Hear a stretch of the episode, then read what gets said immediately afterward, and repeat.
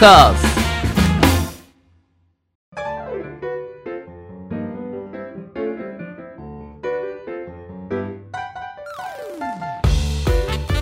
リスナーの皆様ご機嫌いかがでしょうか？e スポーツキャスターの R です。そしてアシスタントの中村優香です。今週もどうぞよろしくお願いいたします。よろしくお願いします。さあさあはい。リスナーさんからのメールをお。ご紹介しましょう。し素晴らしい。えゲーマーネームコグさんです、はい R さん中村さんはじめまして。はじめまして。はじめまして。コグと申します。うん。いつもお話楽しく拝聴しております。私は格闘ゲームからは、えーしばらく離れていてネット対戦ができるようになったスト4くらいから復帰したのですが、自分の実力やモチベーションに限界を感じています、うん。もちろんトッププロの試合や、えー大会は盛り上がるのですが、R さんのプロゲーマーのお話を聞くと、うん。同時に、えー自分にはここまでできないなと思うこともあり、うん。結局あまり上達できないままモチベーションが落ちてやめてしまうということが続いています。うん。周りに格ゲーをプレイする友人もいないのですがモチベーションを保つ方法はないでしょうか？例えばゴルフだと一定レベルの人を対象にしたコンペがあったりうんレッスンプロがいたりして上手くない人でも参加できるコミュニティがあると思うんですが格闘ゲームでも似たようなものがあれば参加してみたいです。うん。なんだか愚痴みたいな話になってしまってすいません。そんなことないです。うん。これからもお二人の配信楽しみにしています。ということでコグさんありがとうございます。ありがとうございます。うーん。なるほど。確かに R さんのプロゲーマーさんの話って ぶっ飛んでるから。まあまあまあまあ でそこと比べて落ち込むのはそうですね。ちょっとあれなのかなと思ったりするんですがはい。モチベーションの維持、うん。これ、ね。R さん秘訣ありますか？モチベーションの維持が多分あのゲームをやる上で一番こうみんなが悩んでるところだと思うんですよ。うん。それってあの格闘ゲームにこう限ったことではなくて多分中村さんもそのこのゲーム自分がやってるゲームうん超やる気ある時期とまあ今いいかなっていう時期って多分あると思うんですけど、うん。それって自分的にはどういうふうにバランス取ってます、うん、つまずいたら、他のゲームでうん。安寧を得る。つかの間の安寧を。なるほどね、まあでもモチベーションが落ちてる時ってずっと負けてたりうん。うん連敗が続いてる時なんで、うん。あもう嫌というかうんなるんでそこですごいモチベーションが下がるっていうのはうん。わかるしうん。そこからの上げ方うん。またちょっと嫌な思いじゃないですけど、うん。連敗しちゃうんじゃないかなっていううん。上げ方気持ちのうん。が私もあんまり分かってないです。なるほど。まあモチベーションって、まあ、要するにやる気とかなんつうの動機とか、まあ、いろんな捉え方があると思うんですけど基本的にゲームって、まあ、勝ち負けのゲームが多いじゃないですか。うん。で女性が結構その昔一昔前ってパズルゲームとか育成ゲームが好きだった。ソシャゲとか。ええ。あれって筋トレと一緒でやったらやっただけ、あのなんて数字に跳ね返るゲームっていうのを女性はすごい好むなって自分は思ってたんですよね。ああ時間をかけた分だけ。そうそうそう。ん。で、えっ、と、最近はでも、えー格闘ゲームとか、まあその、要するに勝敗、明確に勝ち負けが出るゲームも、まあ男女ともにたくさんプレイヤーいるなと思ってて、ええ。で、まあ、結構その、格闘ゲームって1対1なんで、えー勝っても全部自分の責任、負けても全部自分の責任で、結構厳しい。うんで、それを、まあ、ずっとやってきた人間からすると、えーモチベーションを保つのに物差しがあって、勝った負けたを物差しにすると、うんまあ、きついんですよ。うん R さんでもきつい。きついです、きついです。はいで、うーんと、絶対負けが込む日であったり、負けが込む時期とかもあるんですよね、自分の成長によって。え例えばランクがあって、ある一定の、まあ、例えばじゃあゴールドからプラチナプラチナからダイヤになってそこまではトントン拍子でいけたけどダイヤになった瞬間にうん。もうずっと下がったり上がったり繰り返してもう半年ぐらいもうダイヤ、同じようなところで数字が上がりません、とかって停滞期って絶対あって。でその時にやっぱりどういうふうに考えてるかっていうのが大事で。例えば数字が上がらないからモチベーションが下がったっていう人は数字しか見てないと思うし、はい。えー最近勝てないからつまらなくなっていう人は勝敗しか見てないと思うんですよ、はい。だけど、えっと、ずっとやってるってことは、まあ、じゃあこれは例えば格闘ゲームにするとできなかったことができるようになってるはずなんですよ。振り返ると今までを、そうですえっ、と1ヶ月前の自分と1ヶ月後の今の自分を比べた時に1ヶ月後の自今の自分の方が上手くなってるはずなんですよ。その上手くなってる部分をちゃんと見れるかどうかうん。だと思ってて、うん。えー数字とか勝敗しか見ない人はその部分を見てないからつまんなくなっちゃう。うん。けど自分が、えーどれだけ成長できたかとかどれだけ変わったか。はい。できなかったことがどれだけできるようになったかっていう部分に物差しを当ててあげるとえ絶対成長してるはずだから。だからあ上手くなってる。って思えるかどうか。えうん。できなかったことができるようになってる楽しいな。って思えるかどうか。うん。っていうのはなんか長いことやってきてあの感じることで。なるほど。では勉強になります。本当ですか？うんなんていうんですかね。もしそれが、えー、R さんそんな風に綺麗事言うけど1ヶ月前の自分と今の自分って大して変わってないよ。っていう人もいると思うんですよ。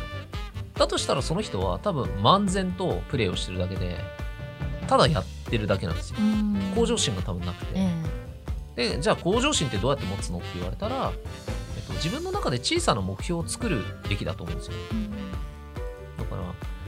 こういう行動相手が上から攻めてきた時にちゃんと返せるようにしよう。その返した回数が1回でも多くなるようにプレイしよう。うんとかって決めて1ヶ月やると絶対増えてるんですよ。うんそこの部分だけ見るとできるようになってることが。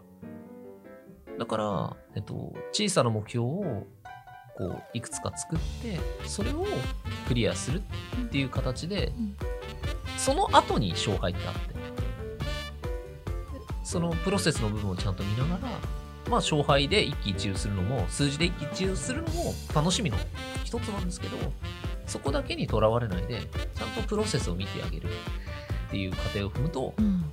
結構なんか捨てたもんじゃないな自分ってはい思えるとうん思います、思いそうです。うん。そっか。結果っていう点で見るんじゃなくてうん。前の自分と比べて線でこう上達加減を見ていくとモチベーションもそうまあ保てるよっていう。そうですね。へ多分これって何でもそうだと思うんですけどあの大体ここでなんで自分のことを見失うかっていうと明確な理由があってうん。あの人と比べてると思うんですよね。あの人はこの短期間でこんなに成長できてるのにそれに比べて自分は負けてばっかとか、うん。そういう風に多分人間ってその比較したくなっちゃうんですよね。はい。けど人は人なんで全く自分と同じ取り組みを全く同じ時間やってるんだったらそれは比較対象にもある程度なるけど絶対違うんでう、ん。うん。その人がどうだからっていうのって全然参考にならないと自分は思ってて。えだから、えっと、自分にできることは自分がやった分しか跳ね返ってこないからうんだから人は人で自分だけの成長をちゃんと見て、うん。小さな成長も見逃さないようにやれば楽しいとう。ん。すぐ取り入れられますね。思う。うん、と思いますよ。考え方ですし。でちなみにじゃあ R さんそういう風にやってみたよ。でもあんまり面白くなかった？うん。どうしたらいいんですか？いや別に他のゲームやればいいんじゃん。おおそこで？うん他のゲーム。うん。それはなんか無理しないで、はい今自分が楽しいと思えるものを選べばいい。と思いますね。あのコグさんが、うん。あのまあそういう上手くない人でも参加できるコミュニティ。うん。まあ、格闘ゲームバージョンもはいはい。ないですかっていう。そうですね。これも今の時代ってうん。結構良くて、えっと、いろんなプラットフォームでいろんな人が、えー配信してます、えー格闘ゲームもそうです、ね。で自分も配信してるんですけどあの初心者から中級者上級者どの、えーランク帯の人も配信してるんですよね。だから、えーと一番おすすめははい。自分と同じぐらいの実力の配信者さんを何人か見つけて、うん。でその人たちの配信を見てあなんかこの空気感いいなって思う人がいたらその人のところでコメントとかしてみてう、ん。で、えーこういうことに悩んでるんですとかなんかこういうこれぐらいの自分も実力なんですけどイベントとかありますかっていうのを聞いたら、えーそういう情報発信してる人ってそういうのを教えてくれたりねあのそういう人の周りに同じぐらいの人が集まってるもんなんで悩みを共有できるか。らだから実はその配信者さん自体がコミュニティになってたりする。えおー。っていうことがあるんで結構その入り口って実はあの今はインターネットの中にたくさんある時代です。ねであとは結構上級者の人とか多分例えば自分とかもあのどんな質問でも、えー受け付けますみたいな感じで雑談しながら配信とかしてるんですよ。だから初心者の人とか、うん。これからやりたいけどどういう風なレバーを選んだらいいですかとかそういうなんかすごい初歩な質問とかをされても普通に答えるっていうのもやってたりするんで、うん。意外にその今はすでにコミュニティに入ってる人のところに行ってコミュニケーションを取ってみると自分が求めてる入り口が見つかりやすいと思いますね。うん。なるほど。しかも自分がそこに入っていったら、あのー同じ目線でやっぱり見てくれるんでう、ん、すごい勉強になりそう。なると思うし、うん。あの大体一人でやってるとなんでこんなことできないんだ何回目だよ同じミスみたいな感じで自己嫌悪にですよね。落ちるんですけど、情報発信してる人見ても同じこと言ってるから。このミス何回目だとか言いながら、えーはい。一生懸命やってる姿を見て、ああ自分だけじゃないんだなとか、うん。この人もこれだけ負けながらやってるから自分も頑張ろうとか、うんそういうふうになんかその共有意識を持てるから結構おすすめですね。しかも今配信者さんみんな親切ですもんね。そうですね。質問答えたらね、うん。すごい丁寧に、まあ、R さんとかも答えてくださってるし、割とぜひ。そうですね。いい時代だと思うんで、うん。まあ、あんまりそのなんか視野を狭く持つのではなくて、うんうん。広い視野でうん。そういう情報発信してる人のところに行ってみるはい。というのが第一歩なのではと。思います。はいありがとうございます、はい。じゃあコグさんがこれからよりストリートファイター、まあ、ゲームをそうですね。楽しくね。そう楽しんでもらうのが一番で、ええ。あの義務感でやると絶対つまんないんで、は はい。自自分義務感でやってんなって感じたら別のゲームやるべきだし別のゲームやる。ゲームじゃない何かに時はい。間を使うべきだってうん自分は思います、はい。ありがとうございます、それでは中村さんこのゲーマーの流儀とはどのような番組なのか初めて聞くリスナーの皆様のためにもご説明よろしくお願いしますはい。ゲーマーの流儀とはどんな番組かと言いますと、e スポーツ実況のパイオニアと言っても過言ではない R さんから、ゲームにまつわるニュースの解説や最新情報、ゲーム人生で学んだことなどなど、様々な角度からゲームの魅力、楽しさをお伝えいただきます。トーカーズそれではゲーマーズニュースからいってみましょうさあ、早速参ります。本日のニュースは、e スポーツ向けの親指専用バンテリン講話サポーターが入荷というニュースです。はいインプレスウォッチの記事によりますと、親指の不快感を軽減するというバンテリン講話サポーター親指専用 4e スポーツが発売されました。うんえ1枚入りで右手左手共用です。店頭価格は1650円だということですえーこれは親指が動きすぎるのを抑えるというサポーターで、えー2019年3月に発売されたバンテリンコアサポーター親指専用の e スポーツ版で、えー Y 字型テーピング構造。サイドサンドウィッチ型テーピング構造などの特徴は共通で新たに4つのカラーを用意しました。4つ。うん、えー親指周りの Y 字型テーピング編みは指の過度な動きを抑制し不快感を軽減するというもので親指側と小指側のサイドサンドウィッチ型テーピング編みが手首の左右への過度な動きを抑制し親指の付け根の不快感を軽減するということです。これもまたゲーミングサポーターってことですよね、そうですね、うんうんうん。ゲーミングサポーター。バンテリンさんからそうですね。出たんだ、なんかあれですね。親指の付け根の不快感を軽減するということで、はい、実際にやってみないとよくわかんないのにうん。バンテリンさんのサポーターって聞くだけでうん。なんか良さそうって思わされるのはこれは素晴らしい。絶大なね、うん。安心感がありますバンテリンへの。そうですね。うんうん、これがえーっと、3月ですね、うん。今年の3月に発売されて、うん。あの4つのカラーを用意したってことなんですけど。嬉しい。あのちゃんとまあ、ゲ e スポーツ向けうん、ですからカラーがカラーがネオンピンクお。とブラックとか。ブラックとか？ネオンえピンクとブラックのはいはい。こうかっこいいミックスされあた色で、ピンク、えーブルー、とオレオレンジオレンジ。と黄緑があります。すごい。うんめっちゃかっこいいです。もう任天堂何っちみたいな。そうね。あれあれ？色使いだね。うん、確かに。そう。で、まあ、うん。見た目もすごくかっこいい。サポータスタイリッシュー。ですよね。そうなんです、サポーターなのに、うん。R さんがうん。今普段つけられててもおかしくない。おはようございますって言っておはようございます。こうやってつけてても、はい、バンテリンって 来ても本当に違和感ないくらい、フはいァッションにも取り入れられそうなくらいおしゃれうん。なんですよね。まあ、結局あの親指ってじゃあ e スポーツでどういう時に使ってるんだ酷使してるんだってなると思うんですけど、うんうん。そんなに使えます？親指。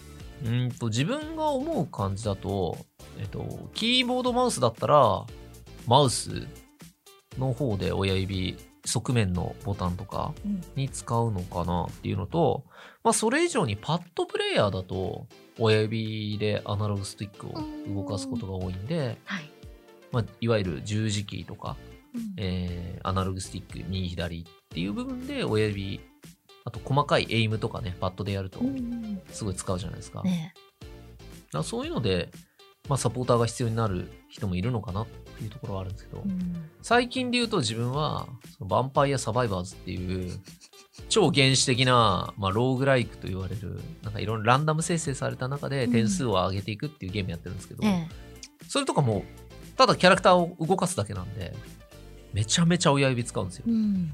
でなんなら8時間とか9時間とかやるんでうん。たまに親指痛いんですよ。そんな自分からするとうん。バンテリンさんありがとうと。ありがとちょっと来月のゲーマーの流儀、うん。ピシッてこうう。ねあれは、あるさんなんか今日グローブ超かっこいいですねって言って。あれ？うん、わかります？あれ？バンテリンじゃないですか？わかります？ね。いきなりどうやり出して、うんうんうん今日ゲームしないのに。つけてるっていうね。そうで、はい。あの、まあ、一応 e スポーツ、4 e スポーツのためにっていうことで、まあ、売られてるんですけれども、はい。まあ、パソコンのマウスだったり、うん。まあ、キーボードうん。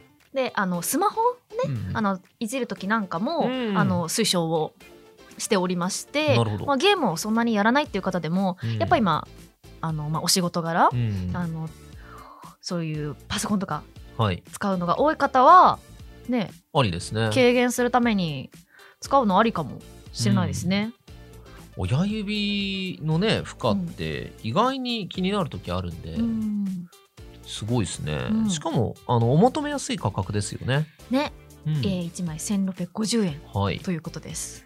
素晴らしい。右手、左手共用ということもあって、うんいいですね。一つあれば、結構多岐にわたってね、使えると。はいろいろ出ますね。出ますねうん。ゲーミング。うかうかしてられい。ないですね。いやもう我々も早くゲーミングのど飴を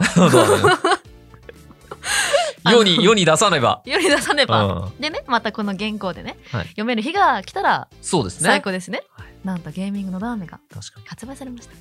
もうノベルティはそこに2人のサインを入れて、ねあのメールとかにねねありがとうございますって送れたらいいですね。ねはい。リスナーさんプレゼントとかで、はいいや広がるな ということで、はい以上ゲーマーズニュースでしたありがとうございました。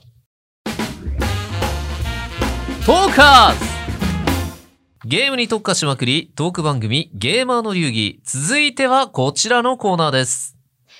中村優香の聞いてみましょうえ私中村優香が R さんに聞きたいことを聞くごくごくシンプルなコーナーですはい。では本日の聞きたいことはゲームってうんやっぱり煽りが煽り。あると思うんですけど、はいはい。煽りのはい。種類。これ聞かせてください なるほどね。うんああ、煽りの種類。煽りの種類え、まあ、ゲームそれぞれあると思うんですけど、うん。数々のゲームをプレイしてきたそうですね。R さんならいろんなねはい。煽りを目撃したりはい。かと思いますのでまあじゃあちなみに、えー一つ一ついきましょう。まずお、願いします中村さんが思うゲームにおける煽りって何ですか？相手をうん。不快にさせる。ほう。こと。それが定義？イラつかせる。イラつかせる。イラつかせて心を乱す。ほう。ほう。ってことは、煽りは攻撃ですか、煽りは攻撃心理的攻撃だと思います。なるほど。はい。以上でいいですか？煽りの定義。煽りの定義ですか？はい。以上ですなるほど。はい40点です。え嘘半分も言ってないんです 半分いってないです。煽り？あなたは大事なことを忘れている。よかった、今回この、これを聞いてもらって。煽り初心者ですね煽り初心者です。煽り初心者？煽ったことないうんっていうか、その定義で、うんえー人を煽るのは危険です。え？いいですか？心して聞いてください。お願いしますまず、ゲームにおける、まあうん。これゲームにおけるってあえてつけますけど、煽り。これをするときに必ず忘れてはいけない大前提があります。あ！はい。思い出しました。何ですか？前にはい。大会でうん。煽り握手あったじゃないですか、はいはいはい。信頼関係があること。その通り。やった。よかった。信頼関係なんだ。でも煽りと真逆じゃないですか言うたら。そうです、そうです。だからみんな勘違いしやすいんですけど、うんはいえー簡単に言うと、仲いいやつにしかやっちゃいけないんです。煽りっていうのは。あのーつまり、えさっき攻撃ですかって聞いたんですけど、えっ、と、煽りっていうのは攻撃ではないです。そうなんですかそうです。え面白いコミュニケーションです。あー煽り行為というのは。だ煽り運転とかとはもう別のものと考えてもらって、はいえっ、と、何かっていうと、仲いい者同士が同じゲームやってて、で、悔しいんだけど、それで攻撃しちゃったら自分の負けたことを原因に攻撃してるだけのただのダメな人になるから、はい。そこに面白いエッセンスを入れることによって、なんかその攻撃じゃないよみたいな、うん。言い訳をするみたいなのが多分ゲーセンとかで生まれたのが煽りの多分源流なんですよね。そうなんですゲーセンでのコミュニケーションですよ、多分。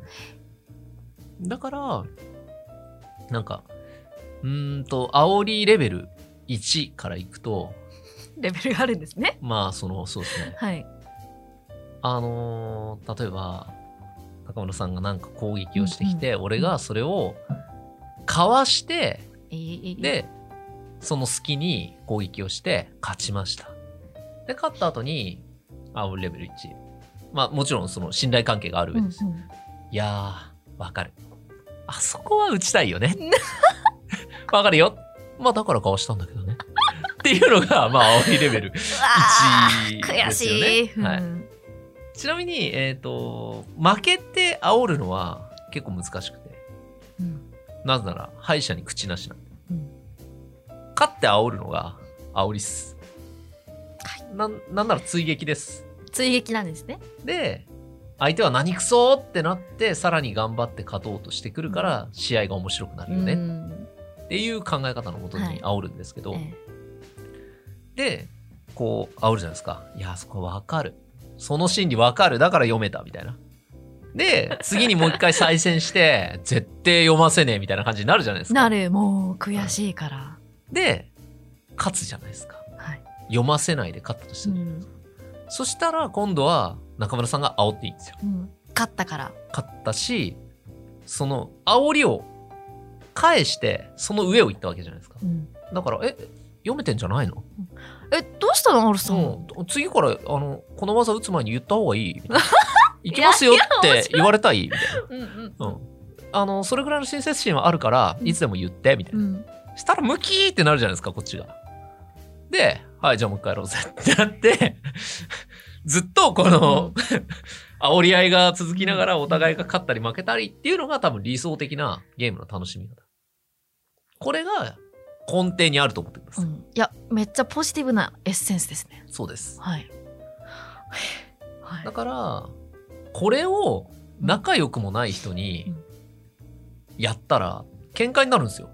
なるなる。普通に、なります。うん。なんだこの嫌なやつは、うんだからやっちゃいけないの。うん。シンプルにね。なるなる。だから、えー逆に言うと仲のいいいい人であればあるほど強く煽っていい。うん。そこはこれぐらいやっても大丈夫だよねっていうのとこれぐらい俺はやったからお前もこれぐらいやっていいよっていうのがあうんの呼吸でわかるから。はい。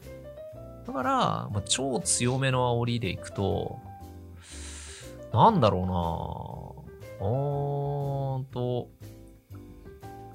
まあさっきの同じシチュエーションで、はい。中村さんの出した技を俺が読んで、うん。かわして、反撃して はい。勝ったじゃないですか。うん。したら、あーあのーまだやるみたいな。まだやってもいいけど、うん。多分あの、今日このゲーム、あの、今日以降、できねえ体になっちまうけど大丈夫か？もう、あの、このゲームの画面見た瞬間、俺のキャラ見た瞬間に、うんおしっこちびる体にされてんだったら、うんリトライ押せよ、みたいな。いややってやるよってなりますねなるでしょ。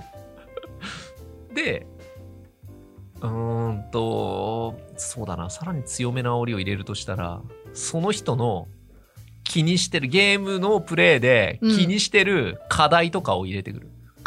そこ指摘するんだ。そう、はい。そのリアル指摘も混ぜながら煽ると、あの、やばいっす。やばい。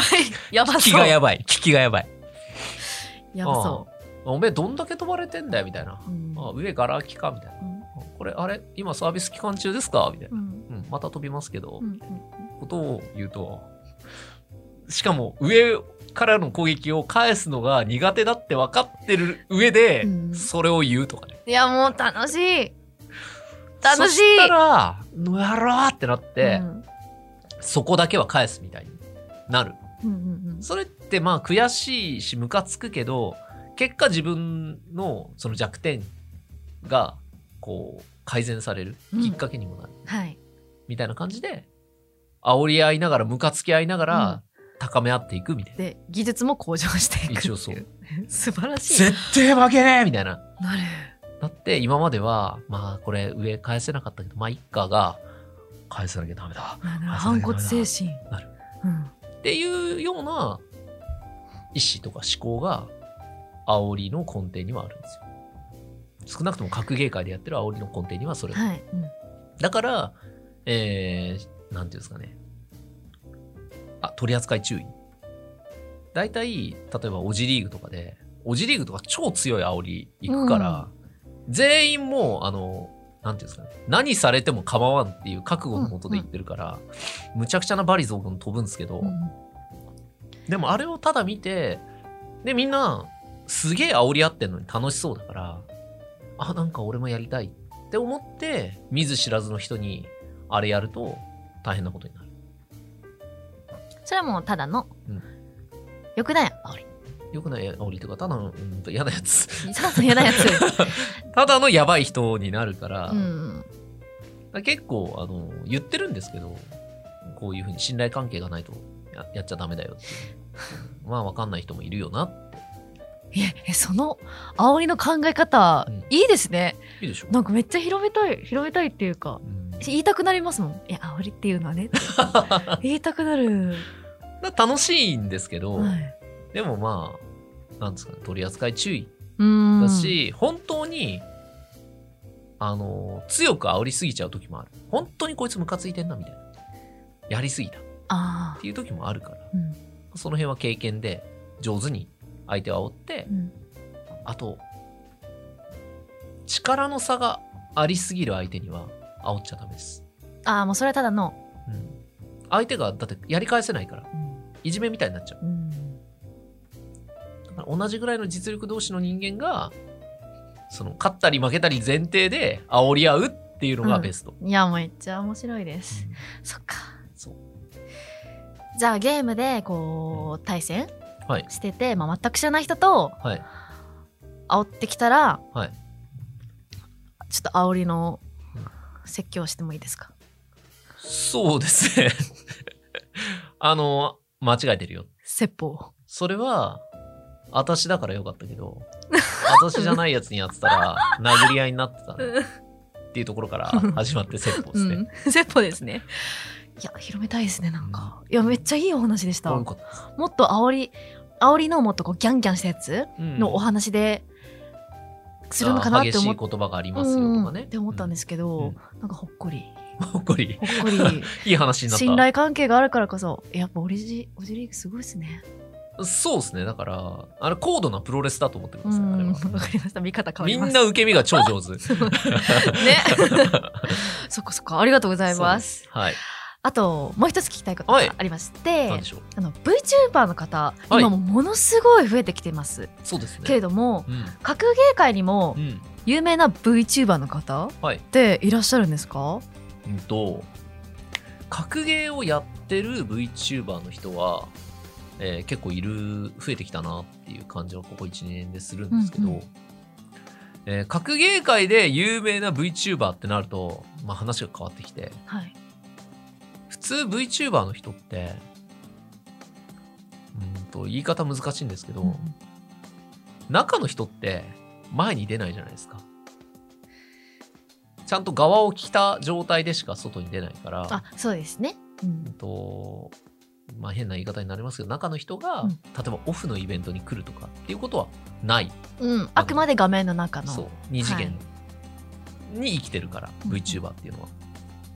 だけど格ゲー界ってみんな顔と名前を晒してる状態スタートからの、えー V にもなるっていう人が有名な VTuber なんではい、あのーゲーマーの流儀でも話した桃チョコのうん、えーチョコちゃんとかは、えっ、と、まあ、えー結婚して、桃地優子なんですけど、はいゆっちょっていう、えーもう一つの体を持ってまして、え？VTuber ゆっちょえあそうなんですか？がそうですよ。はい可愛らしい。えええっ、と、なんて言うんですかね。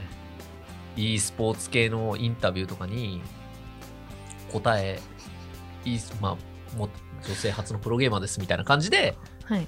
こう答えて、ええ。で会社経営すごいですねみたいな、まあこうやって頑張ってチームやってますっていう、まあ、その日の夜に、うん、ああ、言っちゃだよみたいな。感 じで、あの、ちょっと IQ 一桁かなみたいなええ。口調で、はい。ゆっちょでやってたりするわけでうすよ。ん。で、みんな、そのゆっちょの先に、チョコの顔面がちょっと見え隠れしながらも、でもそれが面白いみたいな感じで楽しんでる。で外も中も知ってるって。そう。だから最強の形なんですよ、VTuber そうですね。どとっちもやっていけるそう。表にも出れるう VTuber。んで、もっと闇が深いのが、あの、いやいや七井。言い方言い方。七井っていう、はい。まあ、あの、キャスターのやつで、はい。なあのよく一緒に実況解説で入ったりもするんですけど、はい。えー身長ね190近くて綺麗な顔立ちしてて。すごくあのほっそりされてますよね。あそうそうそうそう。うん。あのイケメンの兄ちゃん。ええ。で、まあ、別に普通にいいやつ。うん。が、ある日突然七井七海ちゃんっていうお可愛らしい女の子の VTuber の絵を持ち出してデビューします。はい。でボイチェンで声変えて、女の子の VTuber をやり始めた はい。っていう事件がありまして、みんな。事件扱い。どうしたみたいな。はい。こいつどうしたっうんてなったんだけどもうなりきってやってるんですごいものを抱えてたんだな。ってなってさらにまあ本人別にそれに突っ込んでもなんかちょっと苦笑いしていやまああれはまあ別なんでみたいはい。な感じなんですよ。あ別人格なんですね。うん。でその七井七海ちゃんが最近やり始めたことが なんか手かなんかにえ。なんか変なのつけて手？器具を。き器具をつけるんですか？器具みたいなのつけて。リアルに。はい。はい。でえーっとうん。スパチャスーパーチャットはい。の投げ銭が来たらえそこに電流が走るっていうえ何何ですかそ謎の企画を、えー始めて うん。でみんな面白がってスパチャするじゃないですか。うん。投げ銭したら「はい。あとか言って。電流にもだえるっていう。で声が出ちゃうんですね。そう、ん。芸を、えーボイチェンでやり始めて。何をやってるんですか？本当にこいつの闇は底なしだなと。何が不満なんだと、うんうんうん。えー界隈ではこう結構はい。話題になったけど、はい。本人別にい一向にやめる気もないし そのことについてはそんなに口にしないから、うん。じゃあ別のね人物ですもんね。あそうですね。うん。だからもうなんかみんなもう尊重し始めてますよね。そそれはそれでいいんじゃないかなみたいな。容認されてる。え 面白い。だからやっぱりなんていうのかなこの格ゲー界ってやばい人多いよねって言われるゆえんですよね、うん。まとめると。そうですね。えあのちなみになんですけど、はい。七井さんのその電流は今もやられてるんですか、やってんじゃないですか。ち ょちょっと見たい。っと見たいでしょ。アーカイブとかあるから。あちょっと行きます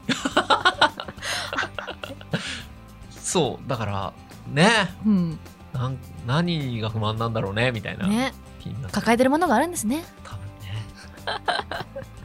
ありがとうございます。はい。なんか思ってた VTuber の絵と全然違うの出てきたけど それはまた面白かったです。そうですね。大体あの聞いてみましょうで、うん。中村さんが聞いたことってうん。思ってたのと違うっていう着地が多いですよね。ね多いです本当に、うん。そうなんですよ。ありがとうございます、はい。えー以上中村優香の聞いてみましょうでしたドカース。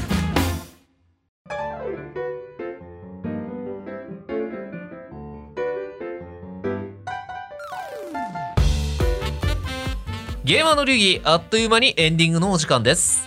R さん何かお知らせはありますか？はい。えーとそうですね。4月の29日予定でえーとまあ今月あの僕誕生日でうん。えー4月の23日が誕生日なんですけど格闘ゲーム界にですねこの4月の23日生まれが少なくとも3人確認されていて、あら。はい、で結構有名な、えープロプレイヤーのガチ君と、えートパンガっていう団体の代表の、えー腕毛ことニャンシええが同じ誕生日なんですよ。そうなんですか？すそう。なんですごい偶然ですね、で一回なんか 3on3 でこの423生まれのチームを組んだこともあって、はっていうその3人がうんなんか集まってガチくんの番組ガチくんにっていう、えーうん。番組でちょっと企画をやろうというお誘いを受けたのではい、えーそちらに4月の29日、えー自分とニャンシとガチくんでなんかやるので